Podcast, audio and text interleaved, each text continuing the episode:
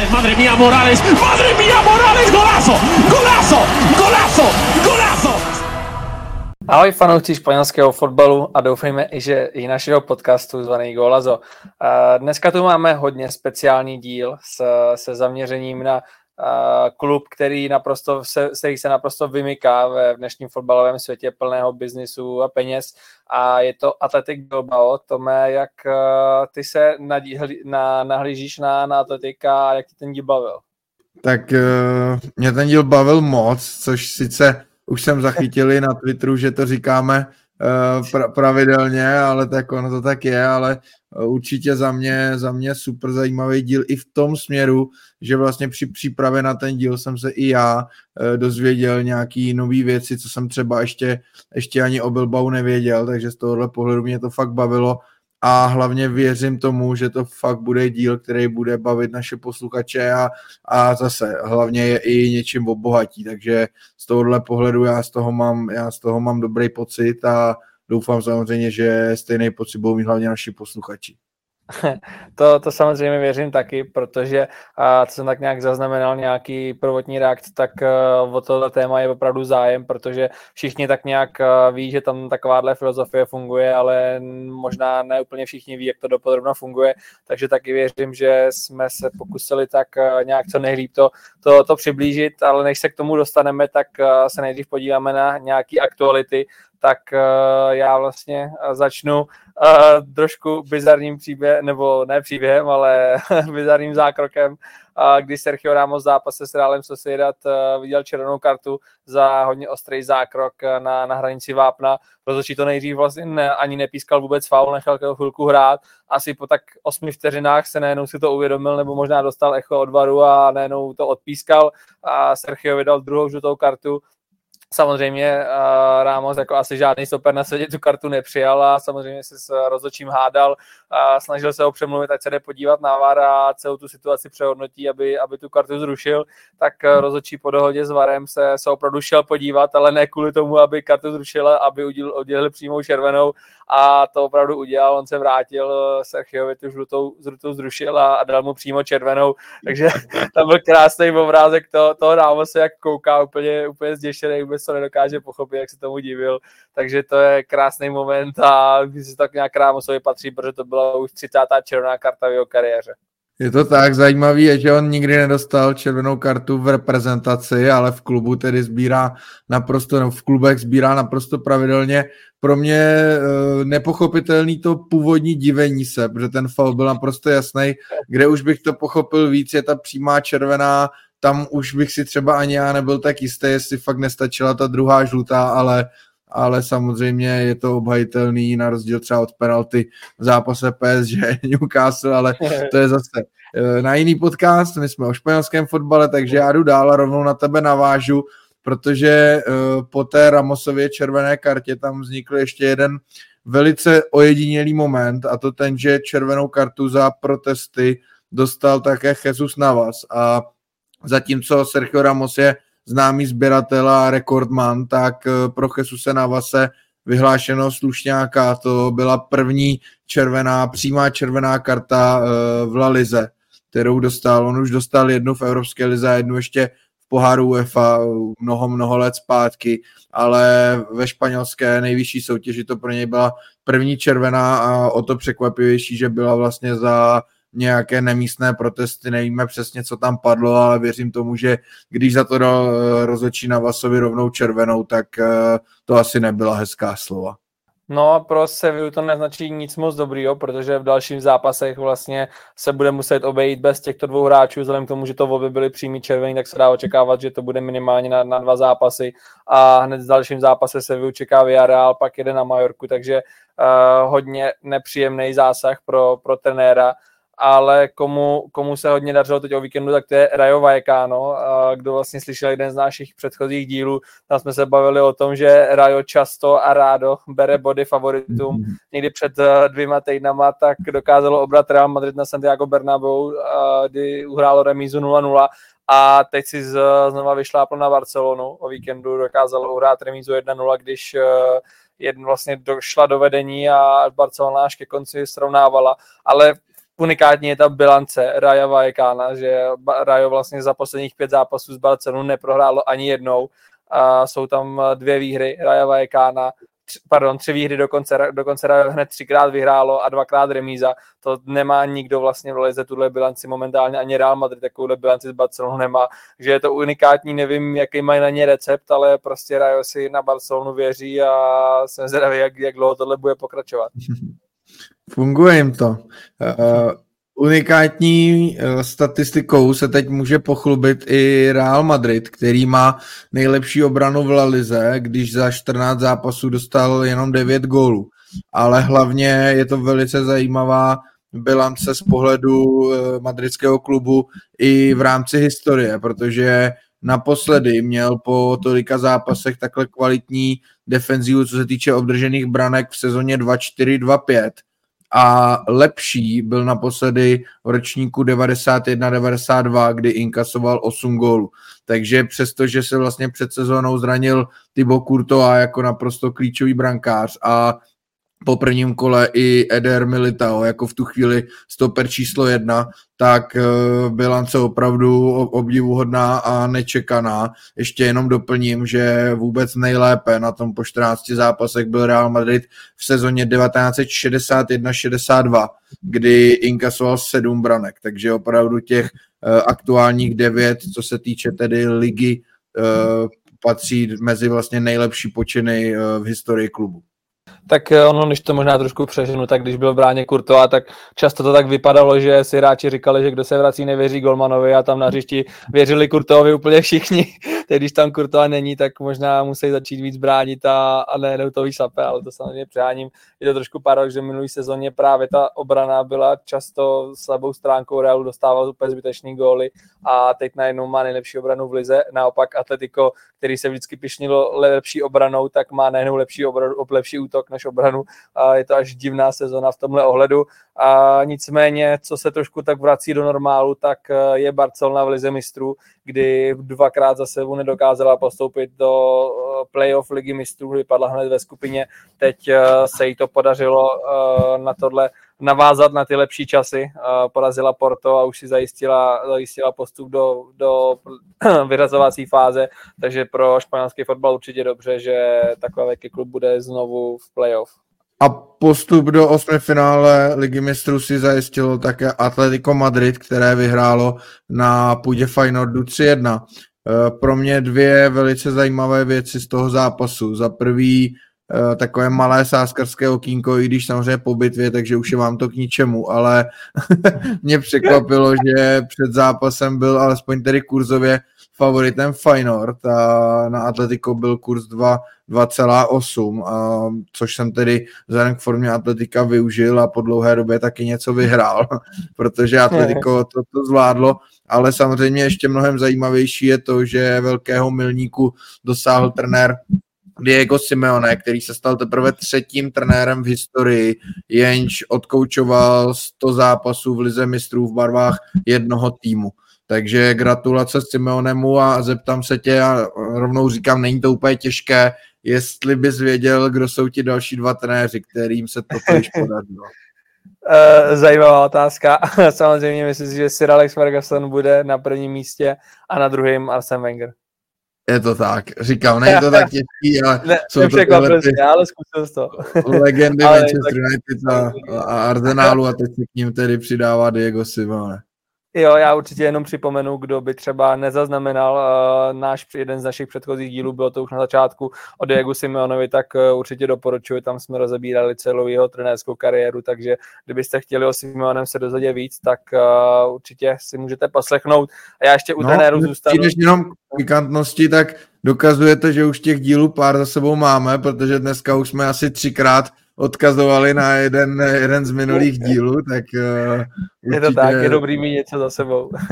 tak. Každopádně já u trenéru zůstanu, když uh, přejdu k pikantnosti týdne a teď jsem se zaměřil na pondělní dohrávku Girony s Bilbaem. Mimochodem Girona po dlouhé době ztratila, remizovala, nebo po další době remizovala s Bilbaem doma 1-1 a přišla o první místo v tabulce a každopádně, co je na tomto zajímavé, tak že Atletic Bilbao v této sezóně hraje ve výborné formě a uh, i, i, na, i v Gironě právě v pondělí tak hrál,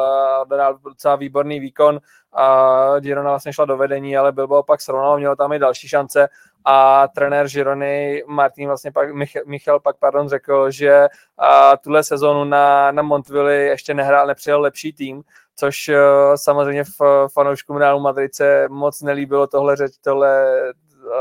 vlastně ta, tahle hodnocení, ale vzhledem k tomu, že Real Madrid na, na Žironě vyhrál 3-0, tak eh, nevím, jestli to bylo nějaký jen takový rýpnutí na schvál, nebo jestli to třeba v tu chvíli neuvědomil, nebo jestli opravdu vnímal Bilbao jako lepší tým. Každopádně ve španělských médiích to pak i dostal uh, trošku sežrat a i fanoušci to trenérovi Girony trošku, uh, trošku vyčetli, takže určitě zajímavý a jenom ještě bych tomu dodal, že uh, další zajímavá věc na tom, že trenéř, trenéři i hráči Girony, tak uh, oni mají vlastně zákaz mluvit o tom, uh, jestli Girona bude v boji o titul i nadále nebo ne. Prakticky, když přijde nějaká otázka na tiskové konferenci, tak uh, prakticky se o tom vůbec nemluví, hráči a trenéři o tom vůbec nechtějí mluvit, takže uh, možná mají takový nastavení v hlavě, že chtějí to, chtějí se tam co nejdéle udržet, ale nechtějí o tom uh, na veřejnosti mluvit, takže taky taková věc, která se taky až tak často nevidí.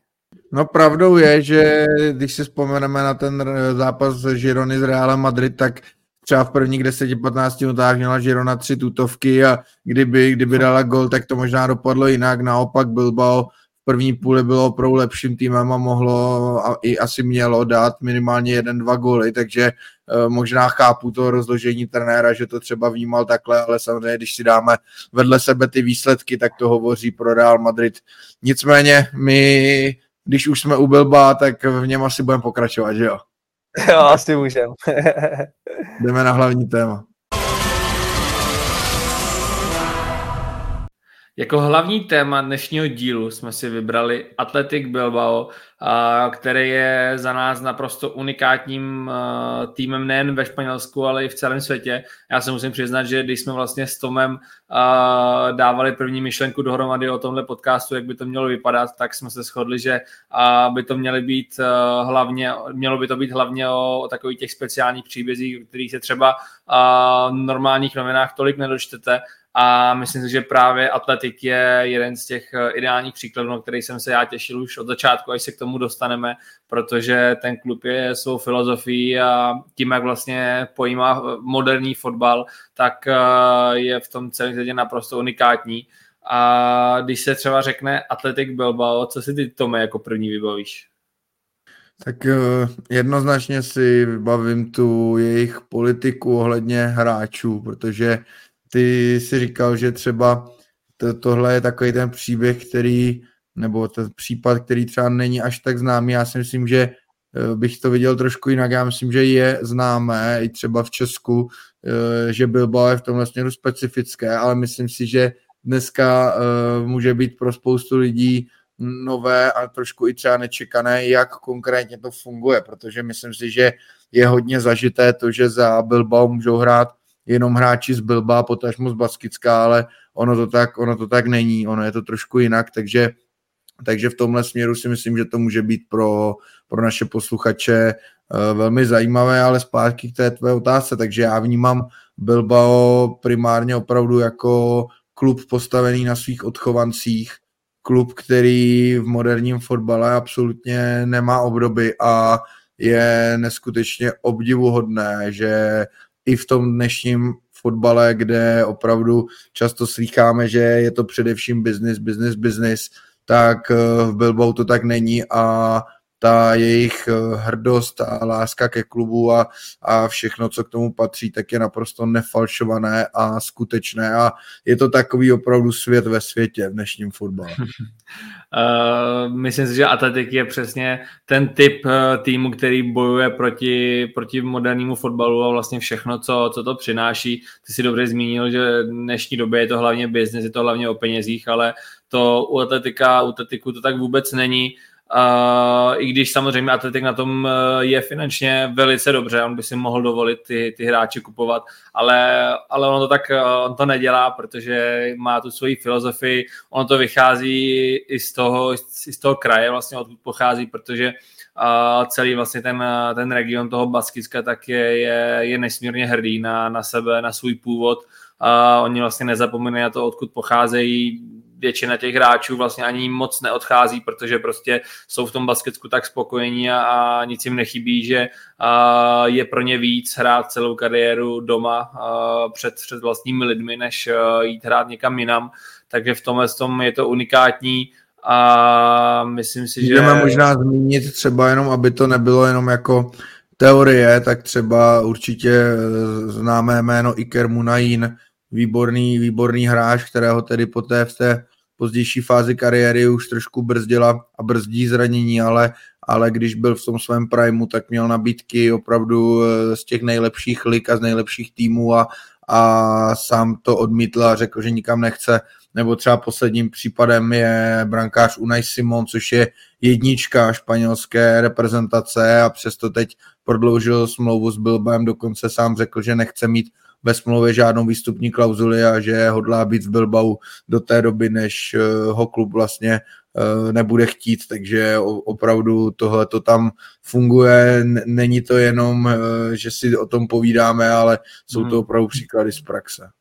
on eh, ten Munayin, tak on to i sám eh, dává najevo činy, nejenom slovy, tu lá, svoji lásku k atletiku vlastně, protože uh, Bilbao se, se přezdívá Leones, což jsou lvy. On má právě lva společně se znakem klubu dokonce vytetovaného na lejtku a na druhém lejtku má vytetovaný super pohár z roku 2015 a to teď vyhrál nad Barcelonou. Takže to je, on je vlastně takový to typický stělesení toho, že ten klub je prostě, je to je to víc než klub, jako je, to, je, je to taková fráze omíjená, ale tady u Atletiku to zrovna platí, tam je to opravdu rodina a, a myslím si, že už se, když už se pomalu dostanu rovnou teda nějak eh, k té filozofii, k té praxi, jak to vlastně probíhá, tak ty si vlastně na začátku zmínil, že eh, většina lidí žije v domění, že za Atletik můžou hrát jenom vlastně narození, hráči narození v Baskicku. Ono to tak úplně není. Samozřejmě tu, větši, tu, tu většinu tvoří ty hráči narození v Baskicku. Ono, není to ale vlastně jenom, jenom v Baskicku, protože se třeba uh, spousta lidí si pamatuje, že se divilo, že za Atletik hrál třeba Aymeric Laporte, který teď už je teda Španěl, ale původem to je Francouz. Ono totiž se jedná o zónu, kde, kde se mluví baskicky a tak je to jedna část ve Španělsku, ale jedna část se nachází i ve Francii. Celkově je to vlastně sedm provincií, čtyři jsou ve Španělsku, tři ve Francii. To je právě důvod, proč uh, i třeba francouz mohl, mohl hrát za, za Atletik. A vlastně se jedná takový to historický území Baskicka, který dřív bylo o něco větší, ale jak už jsem zmínil, tak za Atletik můžou hrát vlastně i odchovanci, kteří nemají úplně ten baskický původ. ono vlastně to není úplně nějak stanovené kdy, ale je, funguje to v praxi tak, že kdyby se, vám třeba, třeba dejme tomu v dnešním díle, by se vám zalíbilo uh, filozofie atletiku a chtěli byste, aby vaše dítě za něj hrálo, tak uh, když se vlastně teď přestěhujete do Baskicka a dáte vlastně syna nebo dceru klidně do, do té akademie, do nějak, není tam právě stanovený limit, do kolik ale to musí být, ale pokud projde nějakými kategoriemi v mládeži za, za atletik, tak je pak způsobilý k tomu, aby hrál za A tým takže tohle to jsou dvě hlavní, dvě hlavní podmínky, přes které nejde vlak. Buď eh, se ten hráč musí narodit v Baskicku a, a mít baskické, baskické rodiče nebo nějaký původ, pak už je vlastně jedno, jestli, jestli vyrůstá v, někde v jiném klubu, anebo musí vlastně projít tou akademií, aby uh, oni to říkají, aby vlastně načichl tu jejich uh, filozofii a tu jejich uh, láskou ke klubu, takže tohle jsou dvě hlavní podmínky, které se striktně dodržují. Oni vlastně sami o tom mluví tak, eh, že nejsou žádní, v žádném případě žádní rasisti, nebo že by chtěli diskriminovat eh, eh, hráče narozené v jiných zemích a v jiných oblastech, ale jim jde opravdu o to, aby, aby hráč ten klub poznal, aby si ho zamiloval a aby ho naopak Bilbao uvedlo do toho světa velkého fotbalu, dá se říct, naučilo ho hrát ten fotbal. Takže proto to je třeba tak, že, jak si řekl, může i český hráč hrát teoreticky v Bilbao, pokud se tam například v deseti letech z rodiči přestěhuje a projde akademii Bilba. Naopak, a to bylo třeba předmětem diskuzí a četl jsem zajímavý rozhovor, který se mi tehdy posílal, takže ty to samozřejmě četl taky eh, s jedním právě z velkých fanoušků Bilba, který vlastně tam říkal, že se dost mezi fanoušky řeší jedna věc a to je ta, že zase naopak, když on jako Bask se třeba přestěhuje do Prahy a dítě by se, se narodilo tady, tak tak nemůže hrát za Bilbao, pokud, pokud tam nepůjde do té, do té jejich akademie. Takže v tomhle směru uh, je to třeba takové, řekněme, ma- malinko zvláštní, ale opravdu jde jim o to, aby, aby vlastně ten hráč poznal ten klub skrz na skrz a aby tím nasákl, aby tím žil a, a právě proto je pak ta, ta hrdost hrát v tom Bilbao třeba pro většinu těch hráčů víc, než hrát někde o tituly v Lize mistrů nebo, nebo hrát v Premier League nebo za Real Madrid, za Barcelonu. Samozřejmě ne u všech to tak je, jsou přestupy z Bilba, velké přestupy z Bilba, ale, ale u většiny hráčů je tohle, tohle opravdu, opravdu víc než, než třeba tituly v nějakých jiných klubech. Já tě tady jenom doplním, že... Uh, já, já jsem si to během toho uvědomil, doplň, doplň. v pohodě, tak já to jenom uvedu, aby vlastně ten rozhovor jsem vlastně dělal já, naš, protože to téma už mě zajímalo dřív, takže jsem si vlastně našel eh, dva, dva basky, který žijou v Praze, ten, a dělal jsem s nimi ten rozhovor a musím říct, že to byl asi jeden z nejlepších rozhovorů, který jsem eh, kdy dělal, protože to je jejich vášeň, jak oni vlastně o tom klubu mluví, jak oni vypráví, jak jsou a, strašně jako dobrosrdeční. A já vlastně pamatuju si, že a ten rozhovor trval vlastně dvě a půl hodiny, protože já jsem vlastně nemohl ani už je zastavit, jako protože oni furt mluvili dál a dál a furt o tom chtěli vyprávět úplně s, s takovou úplně láskou v očích a já jsem samozřejmě ani nechtěl zastavovat, protože je to, je to skvělé to poslouchat, tak oni to prožívají. A to je si myslím další takový ten znak eh, toho, uh, proč oni si té filozofie tak váží, tak uh, je to, že oni, oni mi sami vlastně říkali, že pro ně nehrajou roli tituly, kolik vyhrávají, kolik, ani jak vyhrávají zápasů, kolik vyhrávají titulů, ale pro ně je důležité to se s tím klubem prostě identifikovat. Oni říkají, že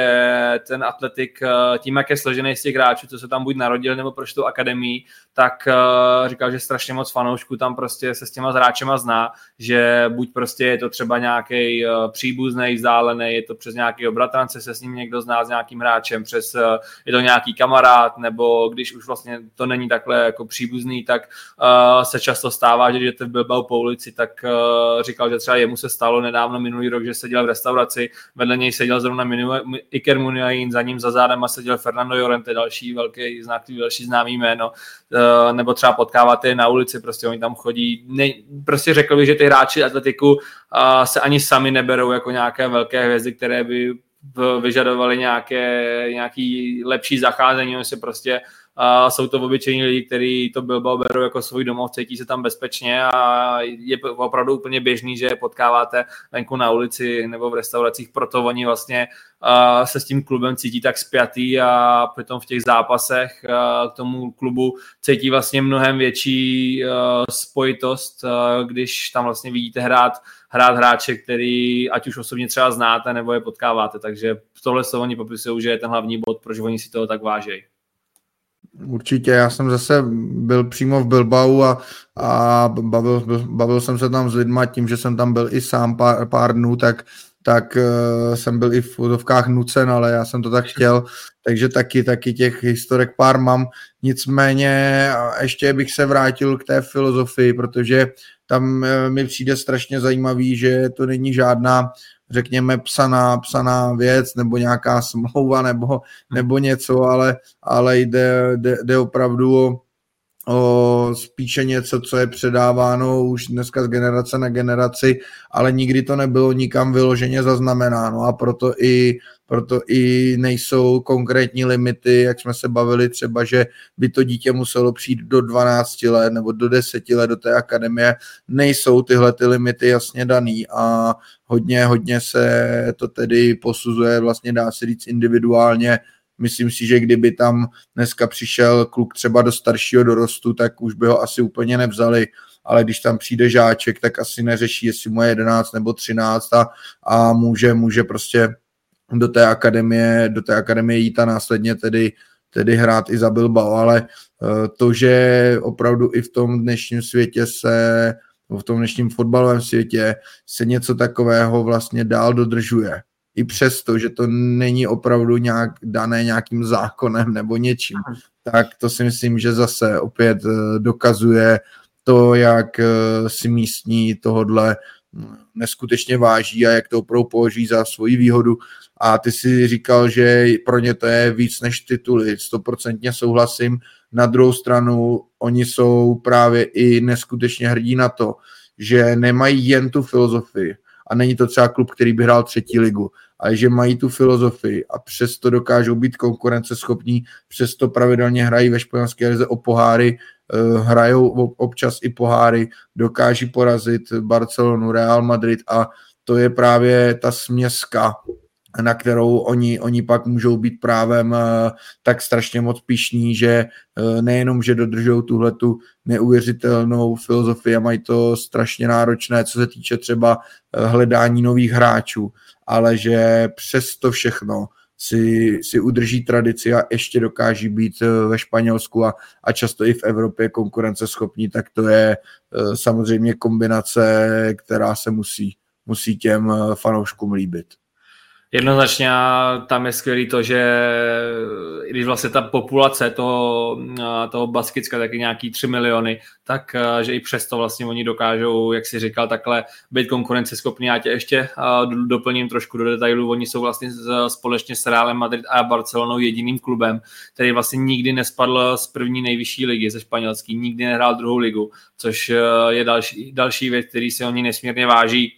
a navíc je to klub se třetím největším počtem titulů ve Španělsku, což dneska možná ani si to spousta lidí neuvědomuje, ale ono samozřejmě je to způsobeno tím, že Atletik vlastně spíše v minulém století byl, patřil mezi ty top, uh, top kluby ve Španělsku, teď už samozřejmě patří do takové té uh, nadprůměrné kategorie, když bych to tak nazval, ale dřív třeba zápasy s Real Madrid, tak se to nazývalo LV jako klasiko, bylo to něco podobného jako dneska Real Madrid s Barcelonou, prostě ty zápasy měly náboj, spolu bojovali o titul, takže Atletik tu historii má, Atletik je vlastně takovým otcem Atletika Madrid, když to tak řeknu, protože Atletik vlastně pomohl založit v Madridu klub, i, i kvůli tomu právě, kvůli té velké rivalitě s Real Madrid, tak uh, chtěl mu být i na blízku, proto se vlastně uh, vlastně to uh, podpořil vývoj Atletika Madrid, takže to je, to je vlastně další důvod, že Atletik je takhle historicky úspěšný. A mě třeba u tohohle hodně zajímalo, jak, jak to vlastně oni sami fanoušci vnímají, jestli uh, upřednostňují tu filozofii úplně nade všechno, nebo jestli by třeba byli ochotní od toho trošku ustoupit a nějaké peníze do toho klubu dát a pak by to třeba ten klub mohl být znovu ještě úspěšnější, hrát větší roli v, v tom boji o titul. A tam mě strašně zavěla ta odpověď jednoho toho, který se jmenoval John, tak on říkal, že vlastně tohle by rozhodně nechtěl a pokud by se to stalo, tak by přemýšlel, jestli, jestli by vlastně nadále byl takový fanoušek atletiku, jako je teď a říkal by třeba, říkal třeba, že samozřejmě by nepřestal tomu klubu úplně fandit, protože to prostě nejde, když mu fandíte celý život, ale necítil by už tomu takovou lásku a takovou vášeň jako teď, což eh, mi přijde strašně skvělý. Říkal, že kdyby třeba mu, někdo nabídl, že se odebere ta klubová filozofie a přivede se Ronaldo s Messim nebo, nebo Mbappé, tak eh, on by to vlastně nevzal, že takhle, takhle oni to nechtějí, takže to je další fantastická věc na, na celém, na hmm. celém té no. věci, no celém tom klubu. Tam v tom rozhovoru vlastně uh, citovali uh, bývalého trenéra atletiku Klementa, který, a ta, ta citace je za mě úplně nádherná. Hm. Já ji přečtu tak, jak je. Drtivá většina hráčů Bilba v dětství dostala k Vánocům dres atletiku. Jak pak můžete klub nemilovat? A to si myslím, že opravdu je uh, skvělý vysvětlení, protože samozřejmě vydáme často, že třeba přijde přijde třeba Jude Bellingham do Realu Madrid a, a zjistí se, že jako malý nosil dres Realu a že třeba obdivoval Zidana. Občas se to stane, že jo, viděli jsme to třeba u Mbappého a, a u některých dalších hráčů, ale jsou to prostě výjimky. Jo, občas se to stane, že se hráč dostane do svého vysněného klubu, ale jsou to výjimky. Když to u hráčů Atletika Bilba, prakticky všichni hráči, nebo naprostá většina hráčů, co tam je dneska v A týmu, tak jako malá sněla o tom, že bude hrát za Bilbao protože prostě víme, jak to je, ti rodiče to ovlivňují naprosto zásadně a jejich sen od malička byl hrát za Atletic Bilbao. Takže u nich nebylo snem hrát za Real, za Barcelonu, za Manchester City, za Manchester United, za Bayern. U nich bylo snem hrát za Athletic Bilbao. A když se jim ten sen splní, tak si ho samozřejmě obrovsky váží a, a je to úplně něco jiného, než kdyby Bilbao kohokoliv koupilo. Jo, takže v tomhle směru je taky potřeba uh, toto chápat takhle, že to není jenom, jenom tak, že by byli hrdí ve chvíli, kdy se dostanou do A týmu, ale oni o tom sní. A tím, že musí projít tou akademií, tak samozřejmě mají ty vzory a, a pak těm, kterým se to povede se, se do toho prvního týmu dostat, tak je, je to pro ně samozřejmě eh, obr, obrovská čest a, a velká výzva a, a je to pro ně, pro většinu z nich je to prostě víc než, než cokoliv jiného v tom fotbale. Oni to vlastně popisují tak, že tam eh, se ta láska dědí z eh, právců na otce, z otců na děti, a že jako malýho kluka vás eh, vezmu na San Mamés, na stadion, který je mimochodem naprosto nádherný a ta atmosféra tam patří k těm nejlepším ve Španělsku a dokonce vlastně Samuel Eto, když hrával za Barcelonu, tak se v jednom rozhovoru nechal slyšet, že právě, právě na San Mamés je ta atmosféra úplně ze všech stadionů v lize nej, nej, nejlepší a nejděsivější, že se vlastně jako soupeři tam nejhud hraje. A zejména v těch zápasech proti Real Madrid a Barceloně, tak se, se Atletik dokáže vyhecovat a předvádí úplně neuvěřitelné výkony. Tam i tím, jak je to vlastně blízko, ty tribuny k tomu hřišti, tak oni ty úplně, mám před sebou ty živý obrázky těch zápasů, když je to vyhrocený, když prostě tam někdo udělá sklus u liney, teď se všechny ty první řady se zvednou, úplně na ně řvou, pozbuzují ho, takže tam to je prostě odmala, když jako malý kluk tam takhle chodíte, tak prostě sníte o tom, že opravdu za, za to Ačko budete jednou hrát a když se to pak eh, těm hráčům podaří, tak uh, oni jsou opravdu tak spokojení a jsou tak vychovávaní k tomu, že ten atletik je prostě ze v tom celém světě úplně nejvíc, že většina z nich opravdu nemá ani tu potřebu někam odcházet. Samozřejmě ty odchody byly a určitě ještě budou. Vždycky se čas od času najde někdo, kdo má přece jenom tu ambici uh, hrát na trošku ještě vyšším levelu a můžeme třeba zmínit Kepu Arizabalagu, za kterého Chelsea vysázela 80 milionů eur, a teď odešel třeba Inigo Martinez v létě do Barcelony a spekuluje se teď, že třeba Nico Williams, mladší z těch bratrů Williamsů, tak uh, ho hodně chtějí Real Madrid i Barcelona nebo i týmy v Premier League. U něj to taky vypadá, že uh, že odejde, ale zrovna když na chvíli na vteřinu zůstanou toho Nika Williamse, tam je i na něm je i krásně vidět uh, to, jak on si toho klubu váží, protože jemu v létě vlastně končí smlouva a v lednu by mohl podepsat kdekoliv zadarmo, mohl by kamkoliv odejít v létě zadarmo a dostal by o mnoho větší podpisový bonus, ale on se vlastně veřejně nechal slyšet, že tohle se rozhodně nepřichází v úvahu, že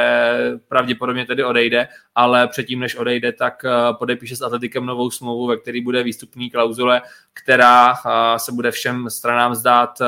zdát správná. Říkal, že by vlastně nikdy neodešel z Atletika zadarmo, že za to všechno je, je vděčný strašně moc klubu za to, co mu dal a jak ho vychoval a ne, že by se to vlastně už jenom kvůli bratrovi, ale kvůli celému klubu by se to prostě nedovolilo odejít zadarmo, takže možná mu to třeba může zkomplikovat uh, nějaký ten přestup, ale on prostě z úcty tomu klubu se takhle zachová, takže za mě další uh, super hmm. příklad a skvělá věc.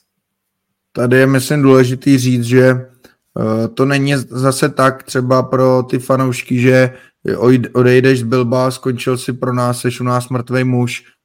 i v tom rozhovoru, co si dělal, tak tam ti kluci zmiňovali, že můžeš odejít z Bilba a může to být jako v pohodě, ale jde o ten způsob, jakým odejdeš. A právě když někdo nabídne, konkrétně Chelsea, 80 milionů euro za kepu a udělá z něj nejdražšího brankáře v historii v tu chvíli, tak eh, když dává to smysl tomu hráči chce, dává to smysl klubu, tak, eh, tak je to prostě v pohodě, je to, patří to k tomu. To samý třeba Aymeric Laporte, když odkázal za 65 milionů do City, nebo Javi Martinez, když šel za 40 milionů do Bayernu, tak eh,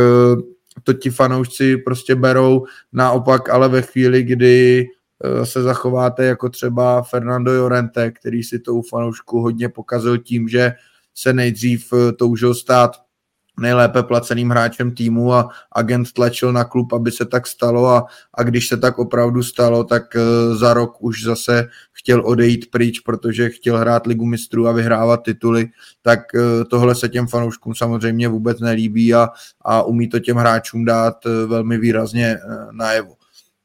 Hm. Jo, oni, si mysl, oni vlastně popisují to, že když jsem se vlastně ptal, co oni vlastně od těch hráčů požadují, tak uh, na první, na prvním místě je to respekt tomu klubu a na druhém místě je to prostě to, aby na tom hřišti odevzali úplně všechno a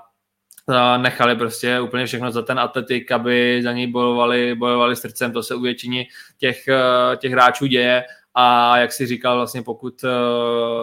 pokud pak nějaký hráč má tu ambici eh, odejít dál, má na to kvalitu, tak eh, oni mu rozhodně nebrání, ale přesně jak si říkal, tak u nich je to o tom, že důležitý je způsob toho, jak, jak ten hráč odejde, protože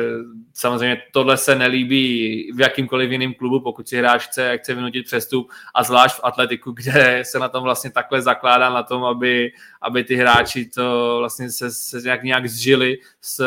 s tím klubem. A vlastně ještě bych dodal jednu takovou zajímavou věc, že ty si to na začátku lehce, lehce naťuknul, že oni to neví, nevnímají, že to je nějaký rasismus nebo vůči ostatním národnostem nebo původům ale v minulosti už se, už se vlastně, nevím, jestli úplně přesně stalo, jestli k tomu bylo už nějak blíž, ale byla vlastně spekulace o tom, že ať už UEFA nebo přímo i španělská asociace, tak eh, se snažili přimět klub, aby tuhle tu klubovou politiku odstranil. Dokonce pak i zaznívaly hlasy, že se ze strany klubu právě jedná o nějaký rasismus vůči ostatním národnostem ale tyhle ty kluci vlastně tak se shodují, že to se prostě stát nemůže, že atletik eh, na žádný vlastně takovýhle nápor se, se nikdy nenechá, nenechá porazit, že nějaká polimka o tomhle existuje ale že oni to tak vůbec nevnímají. Zmiňovali třeba, že za, za ně hrajou třeba bratři Williamsovi, který jsou s původem z Ghany a jsou tmavý pleti, tak a, a jsou tam vlastně prakticky teď minimálně třeba Niko nebo i, i nějaký, tak patří mezi ty nejoblíbenější hráče. Hrál tam třeba i Christian Gana, který, který je taky původem z Rumunska, který přišel, to byl ten právě případ, případ který přišel do, do Basítka v deseti letech a těch případů bylo víc, takže oni říkají, že tohle se vůbec ne, nehraje roli, roli a i vy vlastně máte tu možnost, pokud eh, se vám ten atletik bude natolik líbit, tak eh, můžete teď se odstěhovat do Bilba a váš syn třeba bude jednou hrát za háčko. No, myslím si, že uh, důkazem tohohle je taky to, že nepamatujeme určitě ne v posledních letech a, a myslím si, že příliš ani, ani dřív, že by na fotbale v Bilbao byly nějaké rasistické projevy vůči některým třeba protihráčům nebo eh, nebo, nebo jiným, jiným, nebo dokonce hráčům vlastního týmu, tak to vůbec ne. Takže myslím si, že v tomhle směru to, to opravdu není vnímáno nějakým způsobem jako nadřazenost eh, nějaké rasy, ale, ale samozřejmě ta hrdost na to, že si Bask, tak ta je obrovská, to, to nemusí být jenom fotbal. Víme samozřejmě o, o tom, že oni by nejradši eh, se odtrhli od Španělska, nejradši by byli eh, vlastní stát, měli svou vlastní reprezentaci a, a, a tak dále. Oni i samozřejmě určitou eh, neúplně malou autonomii v mnoha věcech mají, stejně jako to je třeba v Katalánsku. Takže, takže v tomhle směru určitě jsou, jsou nejen hrdí, ale nenávidí, nenávidí samozřejmě Madrid a, a vyčítají mu spoustu věcí, ale, ale to už bychom hodně zabíhali do, do politiky, vraťme se spíše k fotbalu. Já si myslím, že je ještě důležitý říct eh, jednu věc, eh, díky čemu si třeba tohleto může Bilbao dodrž, eh, dovolit dodržovat. Protože v Bilbao, stejně jako tomu je v Realu Madrid a v Barceloně, se nemůže stát, že přijde Eh, nějaký bohatý majitel a klub si koupí. Eh, jako, jako je to třeba eh, no všude jinde vlastně. jo, prostě nemůže se stát, že přijde nějaký bohatý uh, šejk nebo nějaká rodina z Kataru, nebo jako to byl dřív třeba Roman Abramovič v Chelsea, uh, a Bilbao si koupí, protože, jak, stejně, jak jsem řekl, stejně jako Reala a Barcelonu Bilbao vlastní Socios, tedy, tedy členové klubu a, a tím členem se samozřejmě nemůže stát eh, jen tak někdo, je na to, tam na to několik podmínek. Nevím teďka upřímně, jestli to má Bilbo stejně jako Real, že už vlastně nové ani nepřibírá, že opravdu se to jen dědí uh, z generace na generaci, ale důležité je říct, že ti socio jsou poté akcionáři klubu, každý jeden socio rovná se jedna akcie, ale zároveň ty akcie nelze, nelze prodat. Takže opravdu i kdyby někdo chtěl, tak eh, nemůže tu akci někomu třeba zvenku prodat. A tímhle je vlastně zajištěno to, že že ne, nepřijde jeden z bohatlík a neřekne kašlu na tu filozofii a koupím si sem nejlepší hráče z celého světa. To je další důležitá věc, eh, kterou je určitě potřeba zmínit a mně se to strašně, strašně se mi to na tom líbí a nejenom u Atletiku, ale právě i u Real Madrid, i u Barcelony. Je to vlastně taková, řekl bych, taková záchranná brzda před tím, aby právě uh, se ten fotbal dostal do, do té spirály, ve které se bohužel uh, v Premier League nebo třeba i u Paříže to vidíme, že se to takhle děje. To se u těchto tří klubů rozhodně nestane a tam se vlastně volí prezident, který má volební období, myslím, že na čtyři roky, někde to je možná na pět, teď se nejsem úplně jistý, každý klub to asi bude mít uh, jinak. A ten, uh, řík, oni vlastně říkali, že uh, bylo to pak vlastně víc, uh, cítíte ještě znova tu větší sounáležitost s tím týmem, když vlastně vlastníte tu, tu akci a vlastně jste vlastně součástí toho klubu, což je další skvělá věc. Takže myslím si, že i, i díky tomu tak eh, ten klub se nedostane úplně do nějakých finančních problémů. Samozřejmě není to úplně vždycky růžový, ale nestane se to, že přijde bohatý majitel, eh, vysází miliony, pak ho to přestane bavit, odejde a, a klub vlastně zůstane po něm potopa. To se tady prakticky nikdy nestane. Já už jsem to vlastně na začátku zmínil, že atletik je ve výborné finanční kondici, i když eh, on to vlastně ani tak tolik nepotřebuje, protože uh, jeho přestupy jsou opravdu, uh, nechci říct úplně mizerný, ale jsou, jsou opravdu malý a největším přestupem tak uh, je Inigo Martinez, který ho přivedli z, z konkurenčního Realu Sociedad, i když konkurenční to je takový trošku možná nadsazený slovo, ale k tomu se dostaneme určitě v jiném dílu. A dalším přestupem už pak byl za Juri Berčiče, za 24 milionů eur a další přestupy už vlastně nešly přes 12 milionů eur. Takže oni vlastně často vidíte, když jsou takové ty tabulky, ať už ticket, port, uh, ticket portal, z transfer marketu nebo od, od inu, uh, kolik kluby utratí za přestupy, tak u, u Atletiku je tam často nula, což je úplně skvělá věc, ale o to víc si právě Atletik může pak dovolit uh, investovat třeba do klubové akademie, která je na skvělý úrovni. Já bych ještě jenom navázal eh, takovou jednou vtipnou historkou na, na to, co jsi říkal s tím, eh, jak vlastní klub vlastně sami fanoušci. Tak eh, já jsem, když jsem byl v Bilbao, tak jsem samozřejmě navštívil tady, vidíte na fotce klubovou, jednu z klubových hospůdek, jednoho z fanklubů a bavil jsem se tam s místními a, a došlo tam právě k takové situaci, že, že ten jeden říká jako, no já jsem majitel Bilba, jako atletiku. A říkám, jo, jo, dobrý, no a, a druhý, no já taky, a já taky, já, já bylo jich asi šest tam a, a všichni, že jsou ma, majitelé, tak, tak jsme se jako smáli, bylo to super. Pak jsem si, protože já to tak v hospodách dělám, že si pokládám věci z kapes na stůl, tak jsem si položil na stůl peněženku Real Madrid. a chlapi byli jako v pohodě, já jsem mi to pak i přiznal, že, že jsem jako fanouškem Realu Madrid a, tak jsme se bavili a, a už jsme měli samozřejmě nějaké ty piva v sobě, tak jsem se snažil trošku odměkčit a říkám tak jako, ale tak reálně, není to tak jako špatný, ne? A to a, a, a to bylo, no to je, to je nejhorší klub na světě a, a jeli a jeli, takže tam fakt ta nenávist vůči Realu Madrid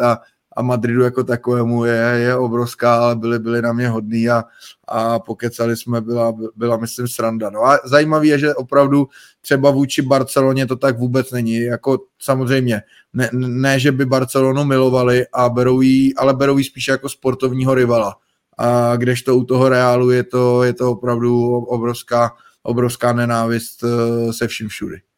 Tam je to hlavně daný fakt eh, i historicky tím městem a hmm ať už třeba generálem Frankem, kdo, kdo třeba ví nějak blíž, jak to tenkrát bylo, tak uh, ten Real uh, si udělal takovou auru, že ve Španělsku fakt není moc oblíbený a i proto vlastně uh, dneska ty zápasy má kolikrát strašně těžký, ať už přijede do Valencie, do Bilba, uh, do, Se, do, do Sevy, kamkoliv uh, vlastně přijede, tak uh, tam ta nenávist fakt, uh, fakt je obrovská, takže uh, musí, se s tím, musí se s tím popasovat a já bych vlastně ještě navázal na, ten, na, na tu akademii, tak uh, tam je vlastně zajímavý to, že vlastně Atletik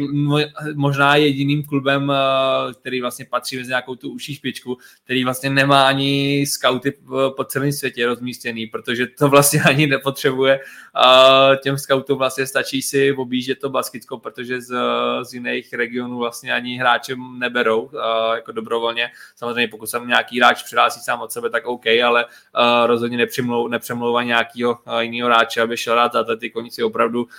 vychovávají ty, ty svoje, ty svoje rodáky, eh, na to, na to hodně dbají a říkal právě, když jsem dělal ten rozhovor, tak říkal jednu taky takovou vtipnou věc, že uh, zná právě jednoho skauta, který, který dělá pro atletik a že pro něj ta vlastně práce je oproti scoutům jiných klubů, ať už třeba Realu nebo i ty Barcelony, tak eh, je hrozně celkem pohodová, protože on se vlastně třeba podívá, eh, kdo dneska hraje, hraje tam třeba Amorebieta, což je tým v druhé lize, tak eh, si zajede, má to 20 minut a na oběd je zpátky doma, takže ta jeho práce, většinou těch scoutů víme, že se hodně nacestují a lítají vlastně po celém světě nebo jezdí, jsou hodně v autě a, a scouti atletiku to mají v tomhle ulehčený. A Takže uh, dávají si hodně uh, vlastně uh, pozor na to, aby, aby přiváděli hráči, kteří jsou nejenom uh, kvalitou na, na atletik, ale hlavně co říkali taky, že hlavně dávají důraz na to, aby vychovávali dobrý, dobrý lidi. Nejenom dobrý fotbalisty, ale i, i slušní lidi s dobrýma hodnotama, uh, s charakterem, že na to vlastně hodně dbají, že to je jedna z věcí, kterou, na kterou hodně koukají, když ty hráče do té akademie přijímají. Řík, vím, že třeba říkali, že dělají takový jednou za čas, nevím teď přesně kdy, jak, jak často, ale dělají prostě takový turnaj, nebo nevím, jak to nazvat, ale prostě takový turnaj, a, že pozvou vlastně nějaký nejtalentovanější hráče z okolí, který hrajou za nějaký ty menší kluby, dají jim tam vlastně tu možnost uh, být, být nějakou dobu v té akademii, vzít si na sebe ten dres, atletiku a hrají tam vlastně spolu zápasy, trénují a ty skauti a trenéři potom z toho vybírají ty, ty nejšikovnější hráče takže tam scouting probíhá trošku zvláštním stylem, ale funguje to. to tak. Mě docela pobavilo, když si se těch dvou kluků ptal, jestli se ty pravidla, ta filozofie vlastně aplikuje i, i mimo hřiště, že by třeba v práci uh, dostávali přednost eh, baskové oproti, oproti uh, narozeným jinde, ale, ale tvrdili, tvrdili, že ne a,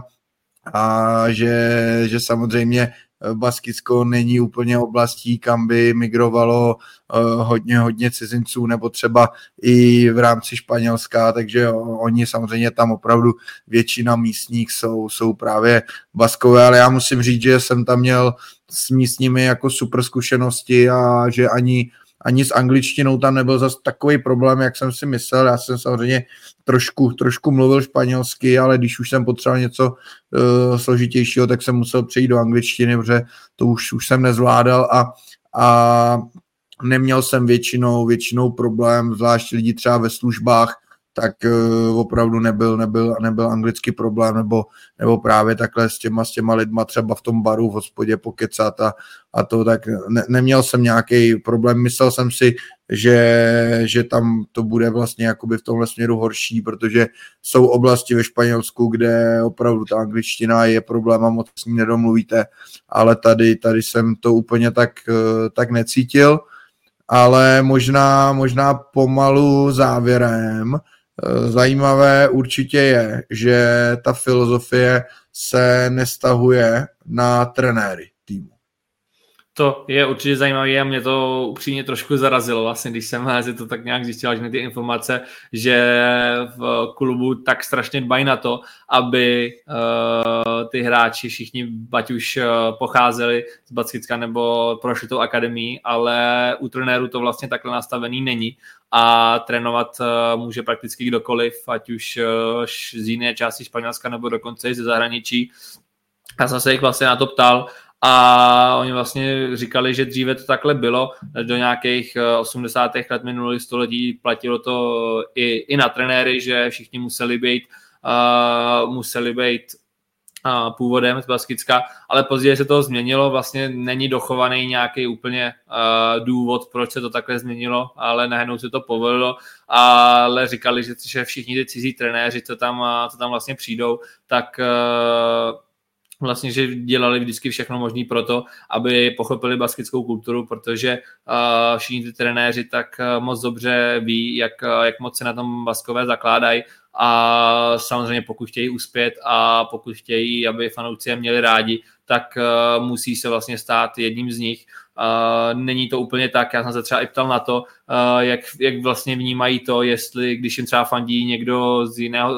ze světa, uh, kdo třeba není úplně tam s tím původem, jestli s tím uh, třeba mají nějaký problém nebo tak, ale oni právě v tomhle jsou, jsou strašně otevření, říkají, že jsou strašně rádi, když uh, se někdo zmíní o jejich klubu, když jim někdo fandí, takže takhle to vnímají i s trenérama. Uh, velmi úspěšný nebo i, i oblíbený tam byl třeba trenér Marcelino, uh, dobrou, myslím si docela dobrý angažmá tam zažili i Marcelo Bielsa, známý argentinský hmm. trenér, takže je zajímavý, že u těch uh, trenérů to takhle není. A kdo vlastně slyšel i ten jeden náš díl předchozí o, o baskických trenérech, tak tam jsme se tomu vlastně taky podivovali, že t, těch trenérů z toho okolí baskická je několik, ať už třeba Xabi Alonso, uh, Unai Emery a, a další. A všichni vlastně trénují někde, ať už ve Španělsku nebo v Evropě, ale zrovna jediný atletik Bilbao, který se na tom tak zakládá, tak uh, toho trenéra nemá. Je to tak, ale na druhou stranu zase, když se podíváme na ten seznam trenérů Bilba, tak v naprosté většině jsou to, jsou to Španělé a, a myslím si, že opravdu, když jde někdo trénovat Bilbao, tak si musí uvědomit, eh, co, co ta filozofie tam znamená, jak to tam funguje a, a musí se s tím zžít, protože jinak si myslím, že tam vlastně eh, trenér nemůže přijít, protože neumím si představit, že by, že by šel nějaký trenér, který je zvyklý že mu, že mu prostě koupí, na koho si prakticky ukáže, tak logicky nemůže jít trénovat Bilbao, protože tam by, tam by se mu tohle nestalo. Jinak Marcel Bielsa si myslím, že se stal velice, velice rychle tam místním oblíbencem a jestli se nepletu, tak eh, pod ním byli snad dokonce ve finále Evropské ligy, že jo. Myslím, že to bylo mm. dokonce finále, kde, kde tedy neuspěli, ale, ale uh, tam to určitě bylo velmi, velmi úspěšné a velmi zajímavé také Eh, angažma, současný ten Ernesto Valverde eh, již po třetí trénuje Bilbao, takže tam si taky myslím, že hodně, hodně, ačkoliv není Bask, tak uh, ukazuje, že asi se s tou filozofií zžil natolik, že, že i vlastně se do klubu vrací a, a dostává, dostává tu důvěru od vedení a, a fanoušci ho, ho mají rádi, takže v tomhle směru asi, asi prostě na trenéry mají trošku jiné nároky, ale, ale určitě to není tak, že trenérem může být kdokoliv a může si dělat, co chce. Musí tu filozofii a tu kulturu uh, nasát a dodržovat taky. A přesně tak, jak si řekl. A taky jsem eh, si slyšel zajímavou historku, že právě zrovna, myslím, že to byl zrovna Bielsa, teď se nejsem úplně jistý, ale myslím, že to byl zrovna Bielsa, tak právě když, eh, když přišel, tak jedním z prvních věcí, kterou udělal, tak že se šel vlastně podívat na baskickou hru Pelota, se to jmenuje, a aby vlastně se tak uh, zžil s tou, s tou basketskou kulturou a fanoušci to tenkrát uh, vzali strašně jako s radostí, že se hned takhle uh, chtěl, chtěl do toho klubu vžít. A když vlastně neustále mluvíme o té basketské hrdosti, tak párkrát už jsem zaznamenal, že se zmiňovalo to, že by Baskové měli rádi svoji vlastní reprezentaci Uh, oni by vlastně, pokud se dokáží vychovat uh, svůj vlastní klub, který je dost konkurenceschopný, tak uh, věří, že by i tu reprezentaci zvládli, ale myslím si, že to je, to je nereálný. Oni vlastně ty kluci z ty Baskové tak říkali, že by samozřejmě za to byli rádi, ale uh, že si nemyslí, že se to někdy stane, protože je to hlavně, hlavně o politice a není to jenom o fotbale a pokud by se vlastně tohle to povolilo, tak uh, pak by chtělo svůj reprezentaci Katalánsku, který, se, který vlastně taky uh, je hrdý na ten svůj původ a nejradši by se oddělilo od Španělska, jenomže to Španělsko samozřejmě nikdy nedovolí, protože by přišlo o strašně moc, uh, teď když budu zůstat jenom u sportu, tak přišlo by o strašně moc sportu v tu elitních, takže to se nikdy nestane, ale Baskové by si to dokázali představit. Oni vlastně říkali, že by věří, že by byli konkurenceschopní, že asi by to nebylo úplně, že by vyhrávali nějaký šampionáty, ale že by tam eh, se dokázali pravidelně probojovávat a, a nějak konkurenceschopný být. Tak ono, baskická reprezentace vlastně existuje, stejně jako třeba katalánská, akorát není samozřejmě uznána uh, ani FIFO, ani UFO, takže jediné, co, co může, tak uh, jednou za čas si domluví nějaký přátelský zápas, ať už, ať už právě třeba s jinou takovou reprezentací nebo i, i s oficiální reprezentací, ale to není zas tak časté a opravdu ty zápasy probíhají jednou za delší dobu, tak víme, jak je ten kalendář jak týmový, tak reprezentační neskutečně nabitý a ještě do toho vmesnat takovýhle zápas není, není vůbec jednoduché, ale, ale ta reprezentace, ta reprezentace existuje, akorát není, není tedy oficiálně uznána. Nicméně za mě asi úplným závěrem, eh, co se týče samotného Bilba jako města, tak eh, musím, musím jenom doporučit na, na návštěvu, ať už, ať už v létě nebo i třeba v zimnějších měsících. Je tam, je tam, je to menší město, ale je tam co dělat, je tam co vidět a, a podobně jako jsme mluvili už o tom trošku i v tom, u těch baskicích trenérů témata, tak uh, jsou, jsou vyhlášení fantastickým, fantastickým jídlem a, a myslím si, že na návštěvu třeba obecně ten sever Španělska, nejenom Bilbao, je určitě uh, super. Já si myslím, že i ty můžeš potvrdit, že hlavně z toho Baskicka, všichni ty lidi z Baskicka jsou strašně příjemní, strašně milí, jsou, jsou strašně rádi, když vlastně přijedete navštívit uh, tu jejich, ten jejich původ a jejich město, takže určitě i potom, i v tomhle tom směru uh, se to vyplatí a my asi... Je to můžeme... tak, je to tak, navíc v, Basky, v Bilbao je i, i velká univerzita, takže je tam uh, i třeba spousta zahraničních studentů, což je taky zajímavé. Já jsem se tam třeba seznámil uh, s jedním párem uh, z Kolumbie, z Medellínu a vyměnili jsme si kontakt, občas si napíšeme, takže takže hrozně zajímavý. Já samozřejmě jsem jim hned říkal, a narkos, narkos, jako super, do, do Medellínu bych se chtěl podívat a, a oni na to, no my už ani moc ne, tak, ale, ale to je zase na, na jiný díl podcastu, takže my určitě můžeme, můžeme jít dál. Jakože navrhuješ nějaký speciál o Pablu Escobaru, jo, nebo? No, ne, tak tu, myslel jsem spíš jiný podcast, ne. Jo, dobře, tak nebo, nebo si někdy posvítíme na fotbalový klub Medellín, aby taky by to určitě bylo něco zajímavého.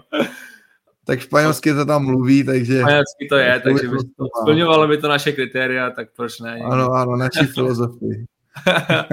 OK, tak uh, dneska je to o atletiku všechno a my přejdeme na uh, naše závěrečné témata.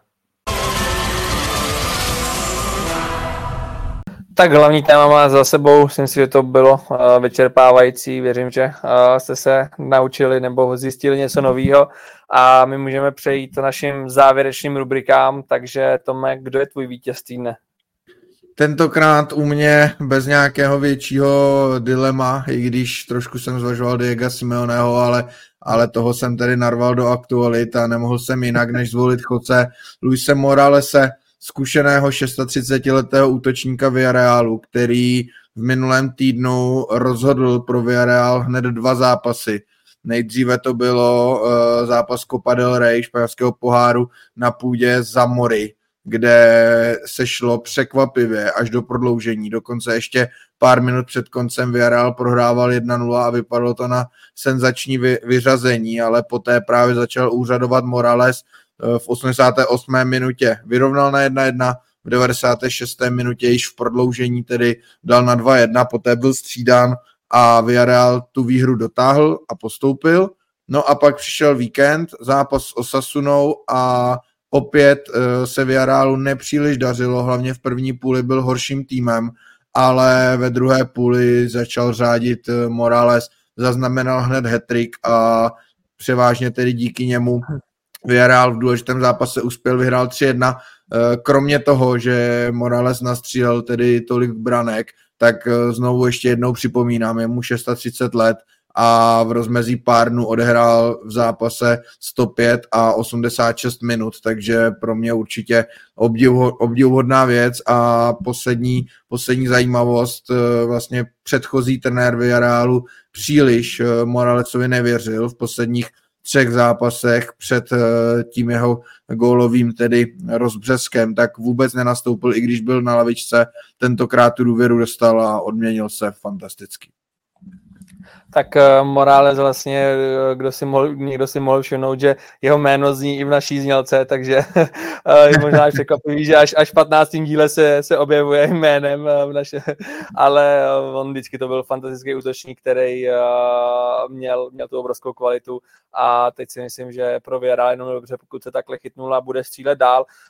Kdo, si mysl, kdo je za mě můj vítěz týdne, tak je to Mason Greenwood, protože všichni víme ten jeho příběh, všichni víme, jak strašně, jak to má teď náročný,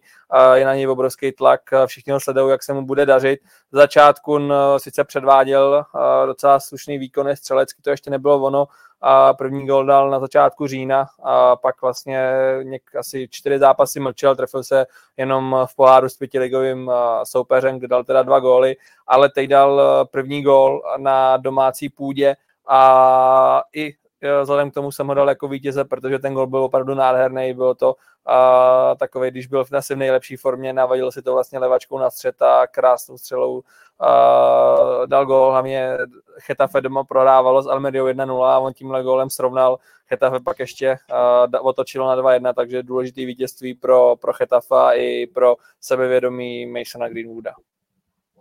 Určitě a asi se můžeme shodnout, že Getafe nás překvapuje, protože po tom startu sezony, kdy jsme říkali, že sice tím svým neúplně na pohled hezkým stylem dokáže dělat body, tak eh, jsme asi ale nečekali, že po 14 kolech bude na osmém místě a už docela dlouho nezažilo eh, hořkost prohry, takže pro mě jedno z velkých překvapení této sezony Getafe. Určitě, Nicméně, určitě co se týče co se týče poraženého týdne, tak já nebudu moc zdržovat, už jsme tady o něm mluvili v úvodu a, a pro mě to musí být eh, Sergio Ramos a ta jeho svým způsobem bizarní červená karta. Obecně si myslím, že to nebyl úplně od něj nejšťastnější zákrok ještě za toho eh, stavu v této minutě, takže myslím si, že určitě pro něj jeden z těch méně povedených zápasů po návratu do Sevy a hlavně problém i do dalších kol.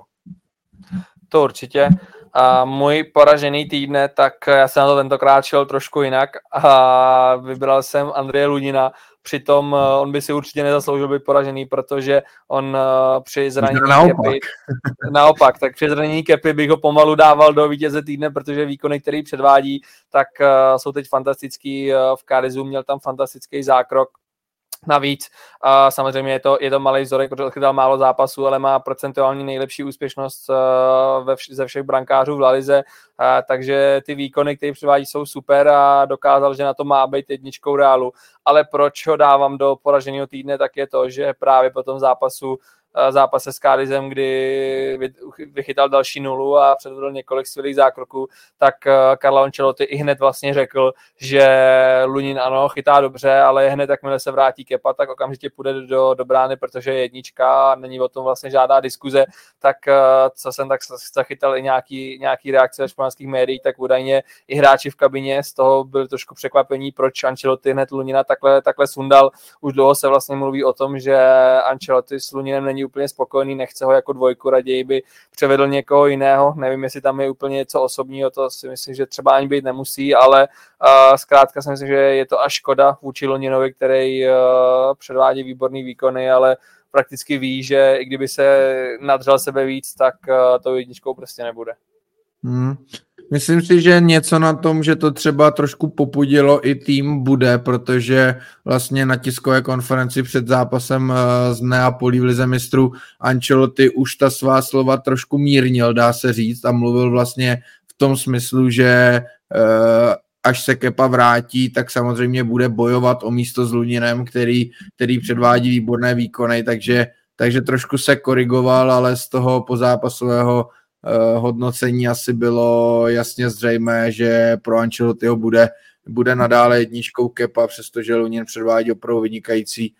výkony. Nicméně tím už se dostáváme tedy asi k samotnému závěru, tak eh, první pozvánku nechám na tobě, protože ta je jenom pro posluchače, kteří si nás naladili hned ve čtvrtek. Přesně tak. to je jenom pro, pro, pro ty rychlíky, kteří to zvládli ještě v den vydání. tak uh, určitě si myslím, asi hodně z nás nenechá ujít zápas uh, s Party s Betisem a nejenom kvůli tomu, že tam je český tým, ale protože uh, na Betis uh, se strašně nakoukám. Uh, možná se někdo zaznamenal teď o víkendu zase Isko zápas s Las Palma, tak tam udělal tu Zidanovku, prostě famózní fotbalista. A navíc se Betisu teď vrátil po dlouhým zranění na Bill Fekir, další výborný hráč, takže na Betis si myslím, že je se na co koukat. Samozřejmě bude zajímavý, jak se hráči Betisu poperou s tím změnou teploty. Viděl jsem, zaznamenal jsem na Twitteru, že vlastně v Sevě je teď nějakých 10-15 stupňů a tady v Praze bude kolem minus 4, tak jsem zvědavý, jestli je to nějak ovlivní, asi, asi ne až tolik, ale nějakou menší roli to bude hrát, takže na ten zápas jsem hodně zvědavý. Souhlas, já teďka počasí v Sevě sleduju pravidelně, protože tam za týden vyrážím a trošku mě nepříjemně překvapilo, že po ránu tam teďka bylo třeba 5-7 stupňů, ale, ale během dne se to vyšplá na těch 17-20, takže uh, umím si představit, že to pro hráče Betisu nebude úplně příjemný tady v Praze, ale, ale samozřejmě na to se nemůžou vymlouvat. Já tedy pozvu na La Ligu a nepřekvapivě jsem si zvolil suverénně největší šláger toho nadcházejícího kola a to je zápas Barcelony s Atletikem Madrid. Barcelona aktuálně na čtvrtém místě, Atletico třetí, ale bodů mají stejně. Atletico má tedy zápas k dobru a o něco bych řekl lepší formu. Barcelona zase bude mít výhodu domácího prostředí, ačkoliv to není Camp Nou, takže pro mě zápas, na který jsem hodně zvědavý, hodně se na něj těším. Hraje se v neděli v 9 hodin večer, takže určitě věřím tomu, že naprostá většina našich posluchačů si zrovna tenhle duel naladí a bude na něj zvědavá stejně tak jako my. To my určitě budeme a doufáme, že vy budete zvědaví i na náš další díl, který vyjde zase za týden ve čtvrtek, tak eh, se nechte překvapit, o čem to tentokrát bude a to je od nás pro dnešek vše, tak se mějte hezky a naslyšenou. Ahoj, mějte se fajn.